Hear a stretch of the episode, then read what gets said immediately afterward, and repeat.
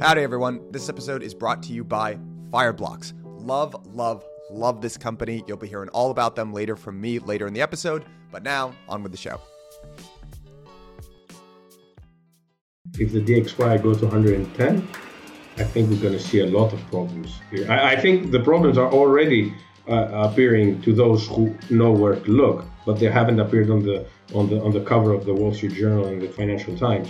Uh, when they, you know, when you see them there, then you'll understand that there's a big problem. But there are imbalances right now, which are huge, in my opinion, and the dollar strengthening will only bring them to the surface.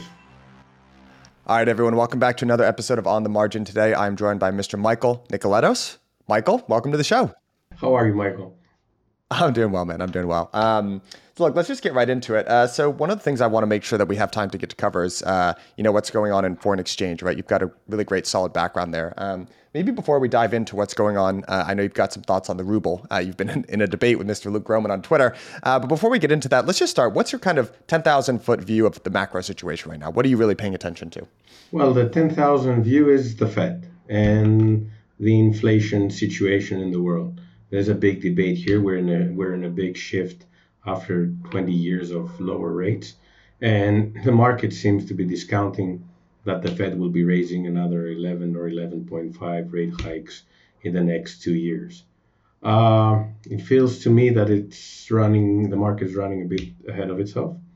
I understand we have some inflation fears, but my sense is that the inflation peak is behind us uh, yes, we'll continue to have inflation, but not at the rates that we're currently seeing of 8%. Uh, there's a big debate here if it's supply driven or demand driven. Now it depends from where you look at it. So if you look at it in Europe, it's clearly supply driven since uh, Europe imports most of its energy. So given what happened in Russia and before Russia, the uh, energy prices had gone up, so this was an issue for Europe. If you look at the US, it's partly supply driven and partly demand driven. But uh, in the US, it's a bit more tricky because of COVID, everything shut down. So a lot of people, instead of going to restaurants, started buying things. So that's one thing. And because of all the fiscal uh, stimulus, a lot of people went and bought houses, and uh, and there was a big investment in that part. I think this will smooth out going forward. So people will start buying less stuff because A of inflation, B because it can go out. And if we look at the data right now in the US, we see that mortgage applications are going down week on week.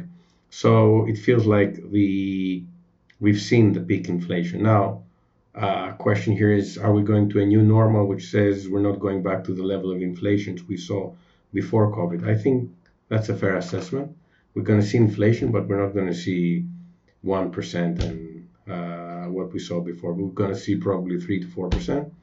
But I guess three to four percent inflation is this that is this really bad? I'm not sure. So the big debate here is, you know, there are a lot of people saying we're going to raise rates, the Fed's going to go higher. But there are two problems here, which I think uh, are critical here. It's the debt part. There's so much debt can the world raise rates? I doubt it. And the other one is the the structural issues which have to do with uh, uh, how do you call it um, ah, lower births. Uh, got my mind got stuck. Uh, so there, there's there are these two issues which right now I think will affect uh, the prices uh, probably going lower. Um, so these are the things I'm looking at right now. Clearly, the market thinks the Fed will be will be very very aggressive. We've seen this in the dollar, and the dollar when the dollar appreciates, it spills over it, spill, it spills over everywhere because it's the big it's the currency that everyone transacts with, or at least the the currency that most people transact with.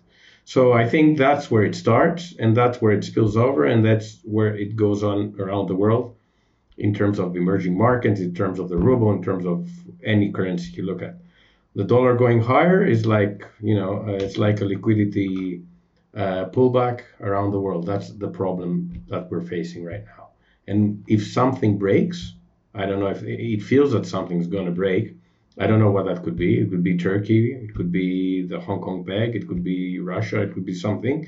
I'm just, you know, these these all, all these topics have been on the table for some time now. So it, it, it's not really easy to time them. But there are a lot of things going the other side which could trigger uh, something to break. Now, in my view, at least, either the Fed continues to raise rates, and at some point we see a big uh, turn in, in the macros.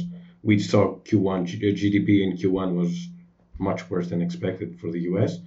Now, either we see a, a big slowdown ahead and the Fed is forced to, re- to, to reverse course, or we see something breaking where we see again the Fed reversing course. That's how I feel about it. So I'm not one of these people who think that the rates are going to go to six and seven percent or whatever you know estimates there are there. I understand that inflation is high, but it feels like we're after the it's it's it's pretty similar to what was going on after I think uh, World War II, where we had again inflation, uh, we had a lot of debt. It was mostly created by supply-driven constraints, and I think we we're likely to see some form of yield curve control at some point because the, the Fed will not be able to take rates much higher if things start breaking. There, there was a lot there. Let's let's let's kind of dive in. I've got two questions for you just about the dollar in general okay. that you mentioned. So one, you know, you've obviously seen the the DXY rising, uh, right, pretty precipitously over the course of the last like month or so. So my question to you is: A, do you interpret that? Um, as the market believing that the Fed actually is going to successfully raise rates? So that's question number one. And then two, I just want to double click on something you said. When the dollar goes higher, that is liquidity moving out of the global financial system. And I wanted to get a sense of what you meant by that. So two part question for you there, just on, on the dollar. Okay. Regarding the dollar, the, the first part, if the market is discounting that the Fed is uh, serious about what they've said, well, if you look at the US bond market, it says 11.5 rate hikes next two years. So the market is mm-hmm. taking it pretty seriously. If you look at equities and you don't look at indexes, but you look at the constituents, you will see that the markets uh, have corrected. Growth stocks have been beaten up because growth stocks, you know, thrive usually when rates are zero or close to zero or you know close because it's it's like a duration trade. Uh, you, you, can go long enough and you can and you can bet on the growth part and not on the on the bottom line part. Now when interest rates go up, your opportunity cost rises. So if you put your money in the bank, you get some return. And now it's a it's a serious discussion. Do I put my money in the bank and get some return with uh, zero risk, or do I bet on a growth stock? So this debate, the higher the rates, you know, the the the, the, the, the tug of war tends to, to to shift towards the bank and the deposits, or toward uh, value stocks that yield some return. So that's the one thing. Now, regarding the liquidity uh, part that I mentioned.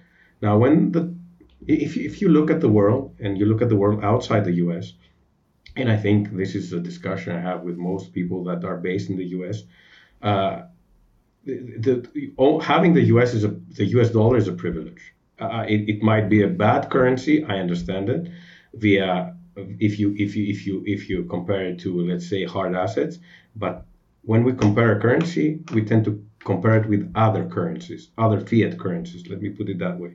So the dollar might be a bad currency but it's let's say a clean a cleaner shirt than the other currencies in that sense.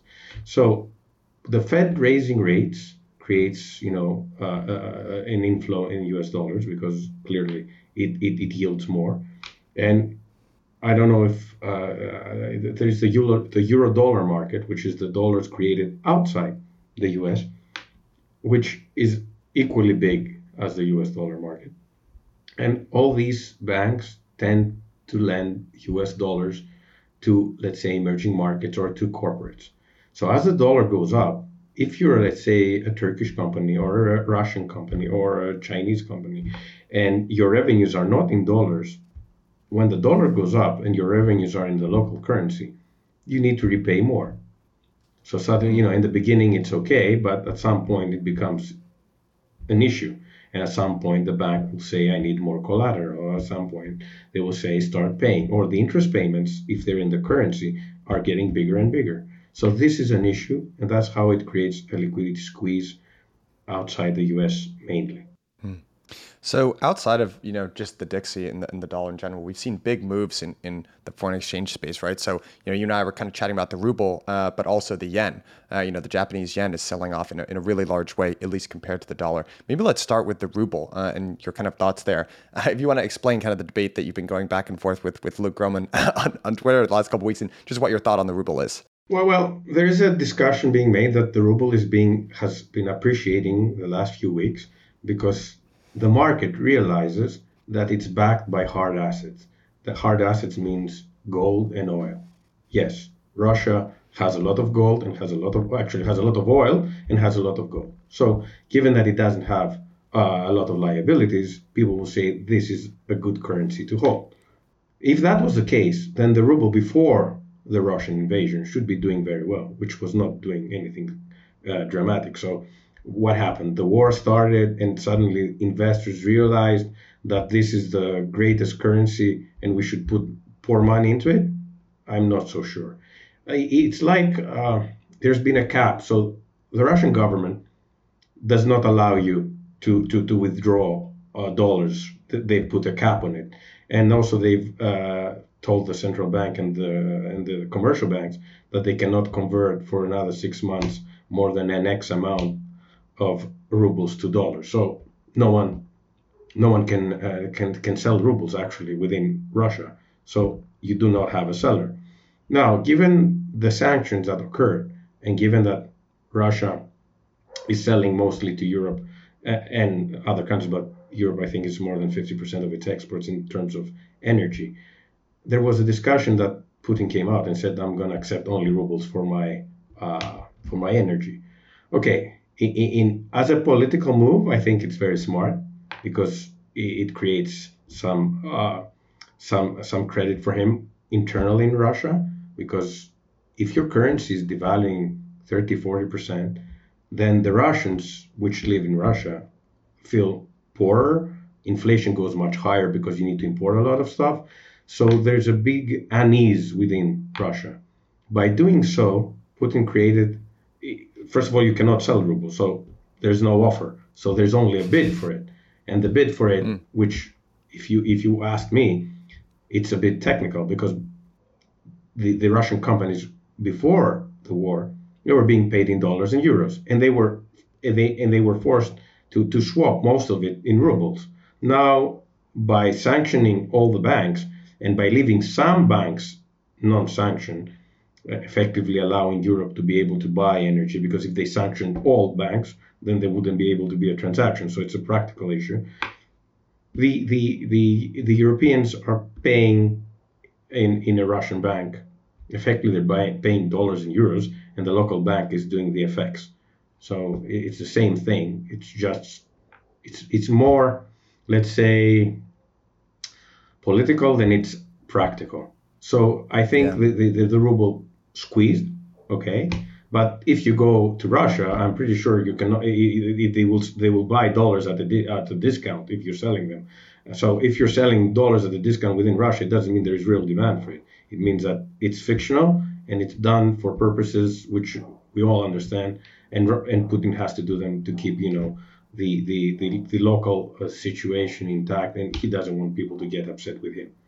So basically, so to maybe summarize your argument here, you're saying that the recovery in the ruble is less due to fundamental factors, people rethinking about how to value currencies relative to each other, less about it being backed by this kind of oil and gold and these hard commodities, and more about kind of temporary stopgaps that the Russian government is putting in place to prop up the price. Cor- cor- correct, because if, if that was the case, then the ruble would have done pretty well before the war. But when you evaluate a country and you evaluate the currency, it's not only what the current account is and what the fiscal account is. It's also the rule of law. There are a lot of other things you need to take to pay attention to.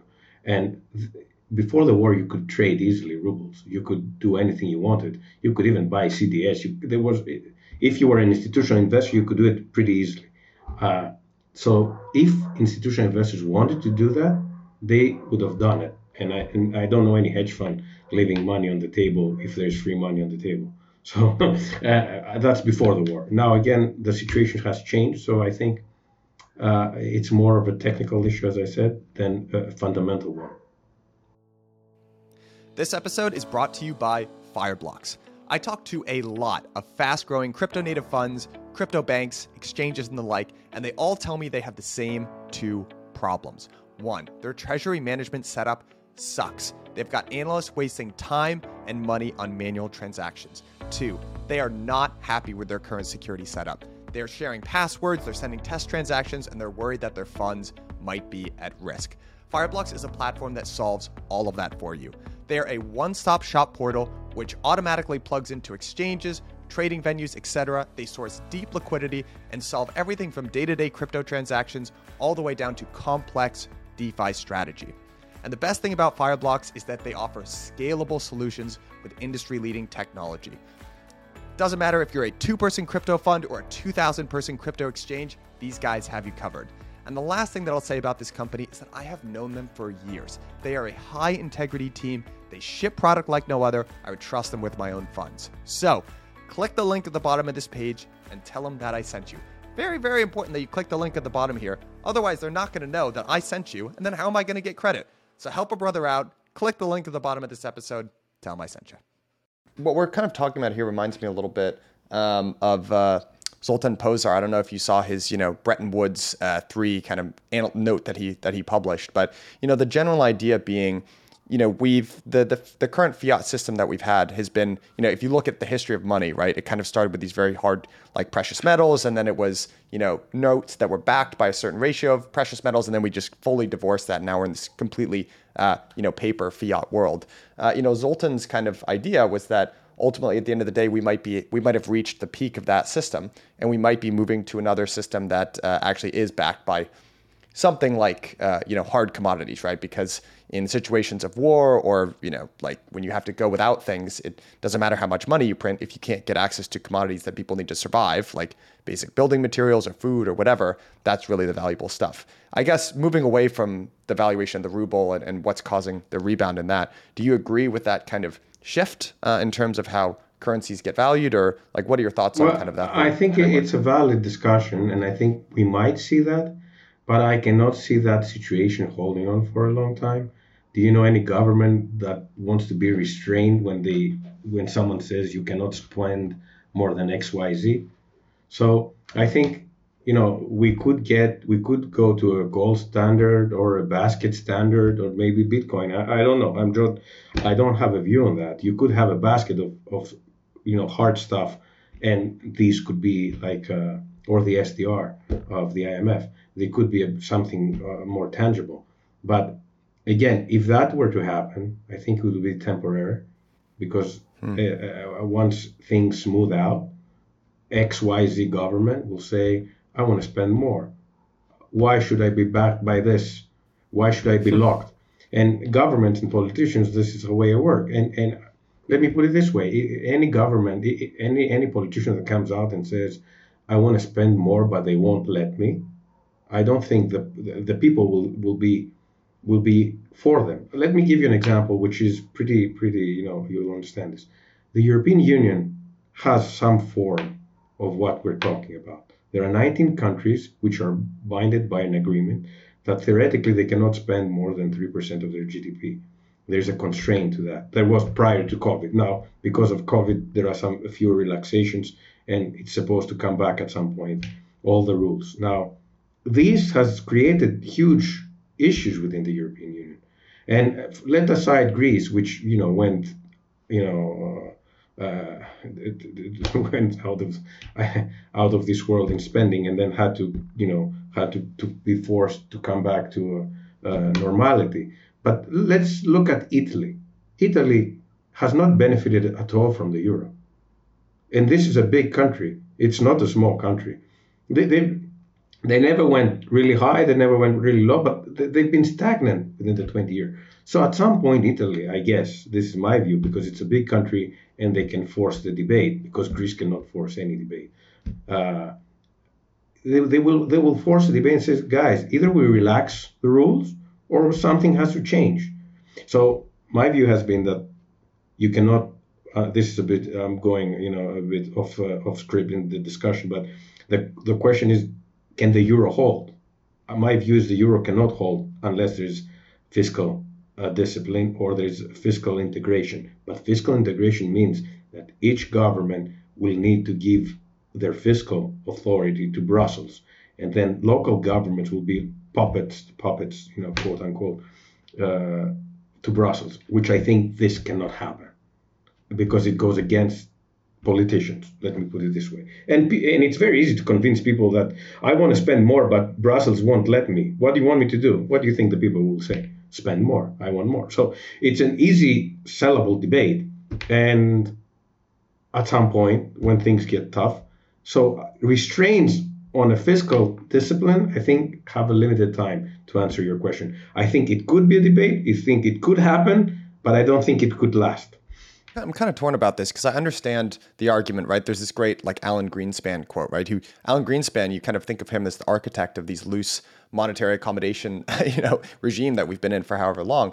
But he used to be a hard money guy, and I think what he's got this great quote about what changed his mind is what's the point of having honest currencies if governments aren't going to be honest themselves, right? So I completely understand that point, right? And you know, we have these historical examples. We did have a gold standard. Governments moved off it for precisely the reason that you're outlining, right? Because if governments want to spend, they will find a way to spend. Uh, on the other hand, do you think that there's a logical limit that we bump up against in the current system right? So we have this we have this system where people kind of i think the, the underlying core idea here between how our central banking and commercial banking systems are structured is that you can borrow ad infinitum right? And we've seen you know debt to gdp in the us move up from you know the last time we had inflation in the 70s it was like 30 or 35% debt to GDP, and now it's 140% debt to GDP. And probably some amount of that is due to this idea that if politicians want to spend, if central banks want to ease, then we'll find the money to do that. Uh, and now, you know, what you could you could make the argument that we're kind of bumping up into the end, you know, the logical limits of that system, right? You know, interest rates are approaching zero. We have less room, right? The the central bank kind of uh, as we go through different, um, you know, recessions and contractions in the economy, they have less room to raise rates as the as uh, you know rates kind of go lower and lower. Is there a logical limit to this idea that governments can just spend ad infinitum? Does that system eventually break? I suppose is the question. Well, uh, they cannot spend forever. The mm. the only reason they can spend forever right now, or at least it appears they can spend forever, is because the debt is much larger than the GDP. Global GDP, I think, is around 94 trillion global debt is around 300 trillion. So mm. every time you restrict uh, capital, or you know you don't you don't spend more, you have a huge contract, or you have you have either a contraction in GDP, or suddenly the debt cannot be serviced. So right now, what, what's the path out of this? Uh, look, if we look at Japan, and I'm saying Japan because you mentioned it earlier, and we've seen the currency fall uh, materially since the beginning of the year. I think around 15%. Why has Japan, why the Japanese currency has fallen 15%? Well, the Japanese currency has not had any growth for many years, even though rates have been close to zero. Uh, uh, they have a huge demographics problem, which now we see it around the world. And now the other thing is they've done yield curve control, so the 10 year is fixed at 0.25%. And now they're giving also fiscal transfers this is what many have argued what MMT is. MMT is mm. you do fiscal policy and you finance it by issuing bonds, which the central bank buys it. So effectively, mm-hmm. that's what MMT is, practically speaking. So we've seen the, the, the, the, the initial steps of MMT in, in Japan. That's why the currency is falling. Now, the question is, is Japan an outlier or is Japan the canary in the coal mine, meaning that we're going to see others doing it. It feels to me that we're going to see more doing that. And it feels to me that at some point, I, don't know what that point is, but right now, I think uh, the BOJ holds like 136%, 130 whatever percent of uh, Japan's debt. Uh, uh the debt that it holds is 130% of GDP. Now, the question there is one day, I guess, the finance minister We'll meet the central banker. I'll say, hey, man, How much do I owe you? I owe you X. yeah, but it's the right pocket owing to the left pocket. Yeah, I'm right. Okay, let's let's let's let's bundle up, make a hundred year uh, perpetual bond, and let's put that aside. I think that's the end. That's how this thing's going to evolve at some point. Now you're going to say, if that happens, are we going to see inflation going through the roof? My answer to that is I'm not so sure we're going to see inflation, but I don't think we're going to see inflation uh, like hyperinflation or anything like that. Because if we were to see inflation, and I think the inflation shift happened when the fiscal tra- transfer started. So, uh, in my my thesis has been that we've seen inflation in the U.S. a because of the supply reasons, and b because the U.S. government spent five trillion in fiscal policies after COVID. So this was five trillion that in fiscal transfers that did not exist before. So I, I don't think that the QE part was the big part. Obviously, QE played a role. I'm not saying didn't play a role, but the differentiator this time was the fiscal policy. So I think that the fiscal policy is what makes a difference and what creates inflation. Now, depending on its size and depending on on on, on what's going to happen, you're going to see inflation or not. Now, I think it will be very interesting to see what happens in Japan, but I think that's the reason that's like a prelude to what we might see in the world in the future. That's what it feels to me. Yeah, I, I, I, think you might be right um, in that regard. Uh, I mean, and you know, I also wanted to get your your view on kind of the uh, USD yen uh, pair trading uh, doing what it's doing right now. I mean, this is one of the worst routes in in the yen uh, dollar pair in you know recent memory. Um, do you think it's this kind? Of, do you, I guess you know, do you exactly what you just said? Do you view this as being kind of a canary in the coal mine type situation, or what do you? How do you ascribe the the move here? You see the dollar going higher, and you see it versus the yen, and you see it versus the euro the two are moving, the euro and the yen are moving lower, but for different reasons. Uh, I think what we're seeing in the yen, which is the yield curve control, and now the fiscal uh, uh, spending, uh, which is uh, uh, it, it's it's justified by the inflation problems that are happening around the world. I think this is the reason that we see the, the, the yen going lower. And it feels to me it's going to go much lower unless unless the U.S embarks on the same model, which then, you know, what, when one does something, you're going to see it in, in FX. If everyone does it, that's QE, for example. If, if one country did QE, it worked. If everyone does QE, then you won't see the problem in the FX crosses because the FX crosses remain stable even though they're being debased at the same time. So you have the dollar printing, you have the euro printing, you have the yen printing, but if they all print at the same time, the FX cross is going to mean stay at the same level, or relatively, you're not going to see a big swing. That's why I think that hard assets, just to answer, like gold, and this is one of the reasons Bitcoin, in my view, has been going up because they're fixed. So the fixed part is going, actually, they're not going higher, the currencies are going lower. So you see the hard assets seeming stable and the, the currency being debased but you don't see it in the FX crosses. So the yen will continue to move lower until someone else, and I'm talking now about the US, which is the biggest, uh, is the elephant in the room, starts doing the same. Mm. Once the US reverses course or talks about doing yield curve control, I think you're going to see the dollar going much lower. And I think you're going to see also global growth return higher. I've got a question for you. So, you know, one one other thing that occurs to me just listening to you speak about the stability of FX uh, crosses is, you know, for roughly right the last like 15 or so years, the entire world, global central banks have been engaged in QE simultaneously, right? Which is why you've kind of seen stability across those across those um, different rates. But you know, the U.S. at least is like you said, the bond market is pricing in the U.S. to actually raise rates pretty aggressively, right? At a time where there's an enormous amount of economic pain being inflicted across, you know, uh, the entire world. So my question to you is: A, if the U.S. starts to raise rates, and we have the risk-free rate, right? That should cause rates across the world, like emerging markets, to rise even more. Can they maintain? Can they essentially do that? And if not, do you start to see global central bank policies kind of diverge, right? Where you start to see other countries try to ease while the US tightens? Like, do you do you think we see like a divergence in just central bank policy, which has been extremely uniform for the last you, 12 or so You could see a divergence, but it's very hard to see it in emerging markets And uh, let me explain to you why it's very hard to see it in emerging markets. The reason that it's very hard to see it in emerging markets is because usually in emerging markets, interest rates are much higher than what it is, what, than what the dollar interest rates are. So local corporates, in order not to pay 10 and 15% in their local currency, they tend to go and borrow from the dollar at 2, 3, 4, 5%. That's it depends on your credit rating. But anyway, you, you they borrow at a much lower rate. So when they borrow at much lower, they feel very well, very good with themselves when things are going well. Now, when things are going bad, if an emerging market decides to diverge from the US policy, it means that it will have to lower rates, or it means that we'll have to keep negative real rates higher than what the US is. So suddenly, the local currency will start falling if the, versus the dollar, for example. If that happens, then the problem becomes even bigger. The thing is that the, the emerging markets need to follow up because if they don't, then they create a bigger issue.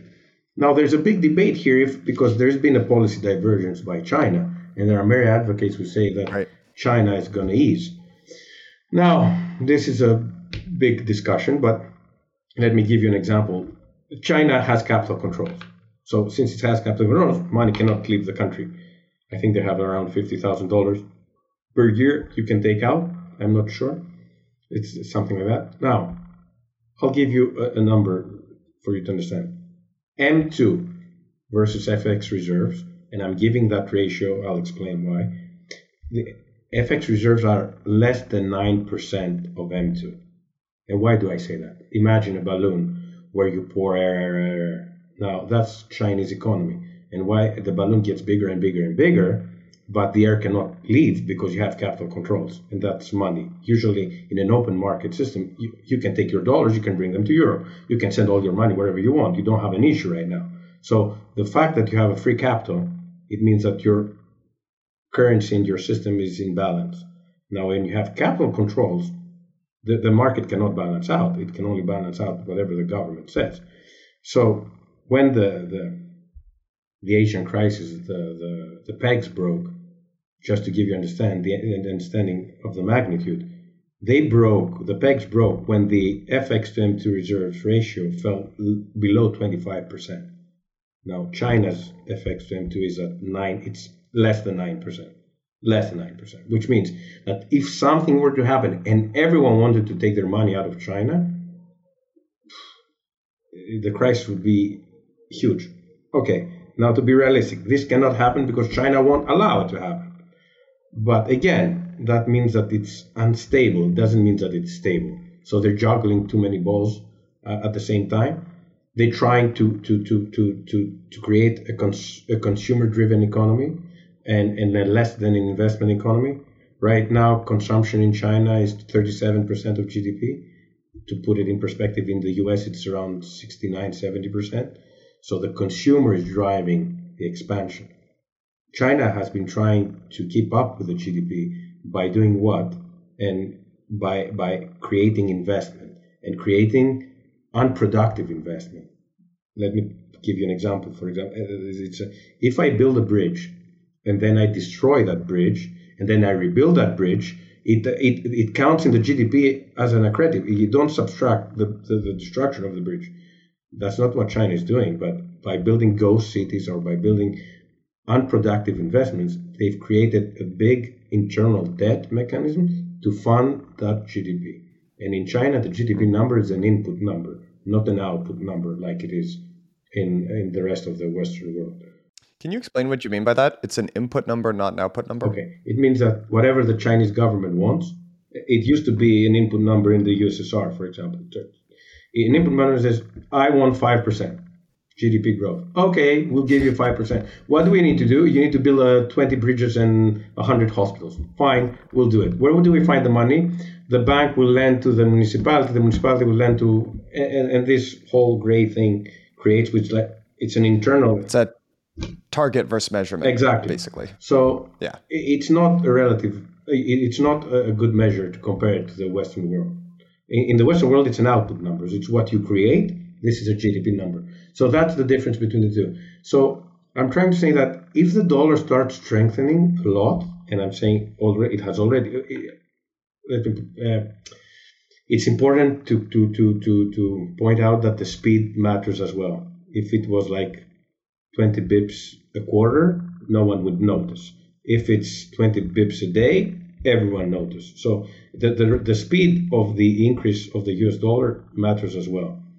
And we've seen it go to 103. If the DXY goes to 110, I think we're going to see a lot of problems uh, appear. I, I, think the problems are already uh, appearing to those who know where to look, but they haven't appeared on the on the on the cover of the Wall Street Journal and the Financial Times. Uh, when they, you know, when you see them there, then you'll understand that there's a big problem. But there are imbalances right now, which are huge, in my opinion, and the dollar strengthening will only bring them to the surface. It doesn't do any good to them. So let's kind of uh, maybe conclude the conversation with where what where we started, which is the Fed and what they're going to do, right? Uh, so you know, the Fed has been. Uh, you know, depending on your opinion, maybe a little bit behind dealing with the inflation problem in general. Like people like to look back at the 70s and 80s and say when we had inflation that was, you know, we had headline inflation at 8.5%, federal funds rate was like 14% or whatever it was. Uh, and we're just talking about getting up to three by the end of the year. Um, you know, the, if you look at the GDP number from last quarter, right, we're already starting to see some of the demand destruction, right? So what people are worried about is that in the same way that the Fed was behind on dealing with inflation, they're going to be behind on dealing with the fact that the, they've already created some of the the demand destruction that they want to see. And tightening into it is just going to be tightening into a, a slowdown and a recession. That's not going to do anyone any good. Um, so I'm curious, like, what you think about that argument in general. Like, have we already started to see some of the demand destruction show up in the economy? And if so, should the Fed be hiking into that? I think we've seen some demand destruction in the sense the way the Fed is looking at it. Although I don't think it's a demand destruction, but it's uh, it, it, it's it's a shift in the allocation of resources in terms of instead of of renovating my house because I'm locked in, I'm going to go to a restaurant. So suddenly, durable goods will not have as much as demand as they had last year. Uh, I'm just you know trying to put it in layman terms. Now, comparing it to the 70s and the 80s, I think it's not a good analogy for the reason that in the 70s we didn't have a lot of debt, so the Fed could afford to raise rates and without destroying the everything. Uh, the debt analogy now is closer to the 40s, 50s. So I think that period is more uh, close. I, I, think it's a better proxy. And in, in the 70s, you also had the baby boomers coming into the market. There was also there was a big demand issue and a supply issue. Now you're mostly focused on the supply issue. It's not so, much it's it's a relative demand issue, yes, but demand is not going through the roof. It's not like we're going to uh, we're going up 10, 20 percent on, on, on goods based pre-COVID. So uh, I don't think that there's the demand is that strong. Now the Fed is behind if we look at the inflation numbers, yes, but the bond market is ahead of the Fed. The bond market is discounting 11 hikes. So if the bond market is discounting 11 hikes, is the bond doing the Fed's work without the Fed needing to do it? But the but the short end of the curve has moved a lot uh, a lot more than the long end of the curve, right? So I, I feel like the Fed actually does have pretty good uh, control of the short end of the curve, right? Their expectations management or their expectations channel or whatever they do. The the ten year hasn't moved quite as much, right, as like the two year, for instance. Okay, the two years around 2.7, 2.7 percent, I think, and the ten years around 2.95, 2.92, uh, something like that. Well, first of all, the flattening of the curve is not a bullish eye. No, it is not. Okay. No. So we're not there yet, but it, it seems that we're going towards that. Uh, I understand the, the logic and I understand if, if I'm wrong in my thesis that we've not seen peak inflation and inflation is ahead of us, then definitely the Fed will continue to, to raise rates, but raising rates will break something. So either we're going to see a smooth transition where the US data starts to slow down and the Fed realizes that the data is slowing down, actually they're only looking at credit spreads or the credit spreads widen more than they want. Right now, uh, I, th- I think mortgage rates are around 5%. So this at some point is going to be an issue because people will start to refinance. This is it takes time because most people have a fixed rate, so it doesn't happen really instantly. You don't do you don't see the effects uh, uh, instantly. So they, they focus mostly on those on the spreads and on the corporate spreads. So if if that widens a lot and the economy starts to slow down, and the Fed changes course, this is one way.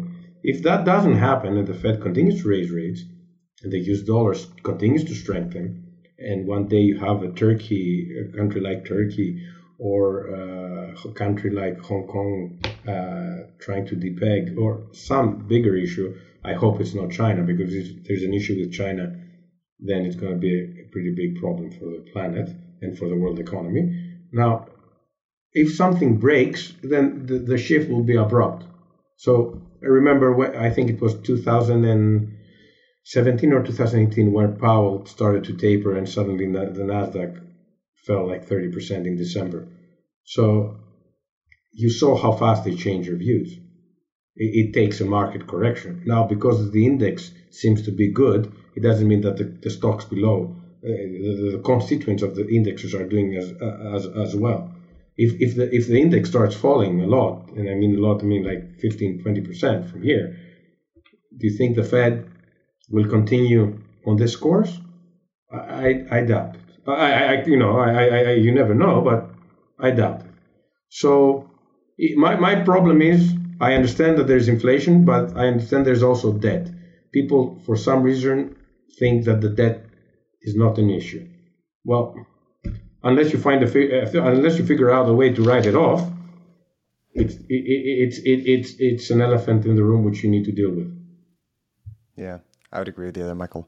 Um, all right, uh, you've already been super generous with your time, and I, I know we've got to wind it down here. Uh, if folks want to find out more about you, any of the great work you do, what's the best way to follow you, get in touch, uh, anything like that? Well, the best way for them to follow me is on Twitter. It's m nicoletos, uh, my handle, uh, or on LinkedIn. Uh, right now, I'm setting up a new business. So once I have something up, uh, I'll, I'll, let you know. But if anything macro related or any specifics, or if anyone wants to ask anything about emerging markets or anything, feel free to contact me. I, I respond pretty on time. It was. It, thank you for your, thank you for having me. It was great talking to you today, Michael. Yeah, absolutely. Um, and when you when you launch that new business, we'll have to get you back on the show and tell everyone sure. about what you're doing. For sure. Yeah, perfect. Okay. Cool. All right. Until then, Michael, thanks so much for coming on. Cheers.